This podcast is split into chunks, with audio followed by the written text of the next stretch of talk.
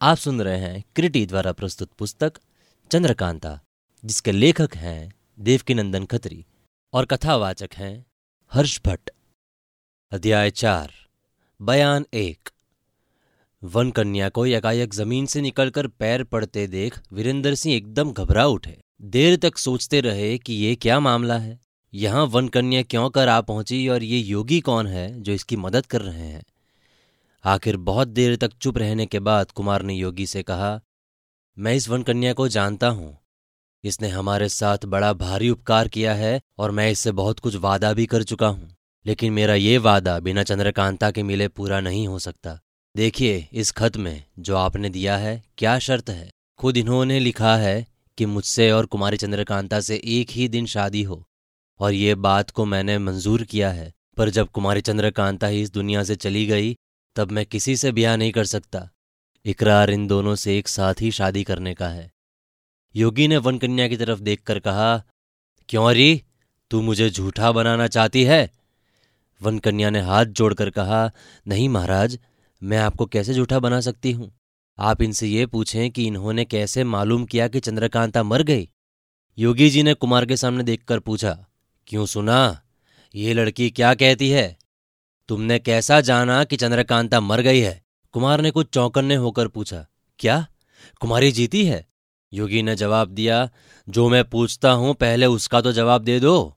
कुमार ने कहा, पहले जब मैं इस खो में आया था, तब इस जगह मैंने कुमारी चंद्रकांता और चपला को देखा था, बल्कि बातचीत भी की थी।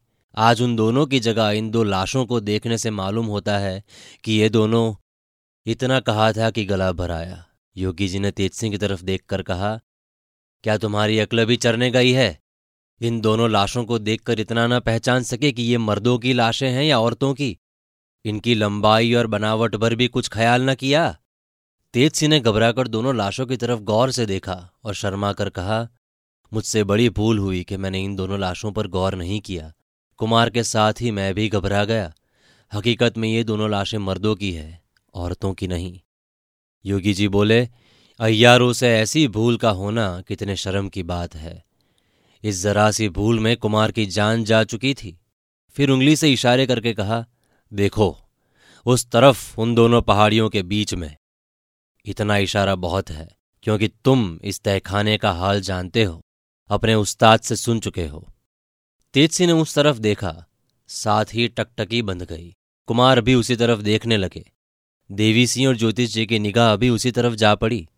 यकायक तेज सिंह घबरा कर बोले, ओह, ये क्या हो गया? तेज सिंह के इतना कहने से और भी सभी का ख्याल उसी तरफ़ चला गया। कुछ देर बाद योगी जी से बातचीत करने के लिए तेज सिंह उनकी तरफ़ घूमे, मगर उनको ना पाया। वन कन्या भी दिखाई ना पड़ी, बल्कि ये भी ना मालूम हुआ कि वो दोनों किस राह से आए थे और कब चले गए। जब तक वन कन्या और योगी जी यहाँ थे, उनके आने का रास्ता भी खुला हुआ था। दीवार में दरार मालूम पड़ती थी।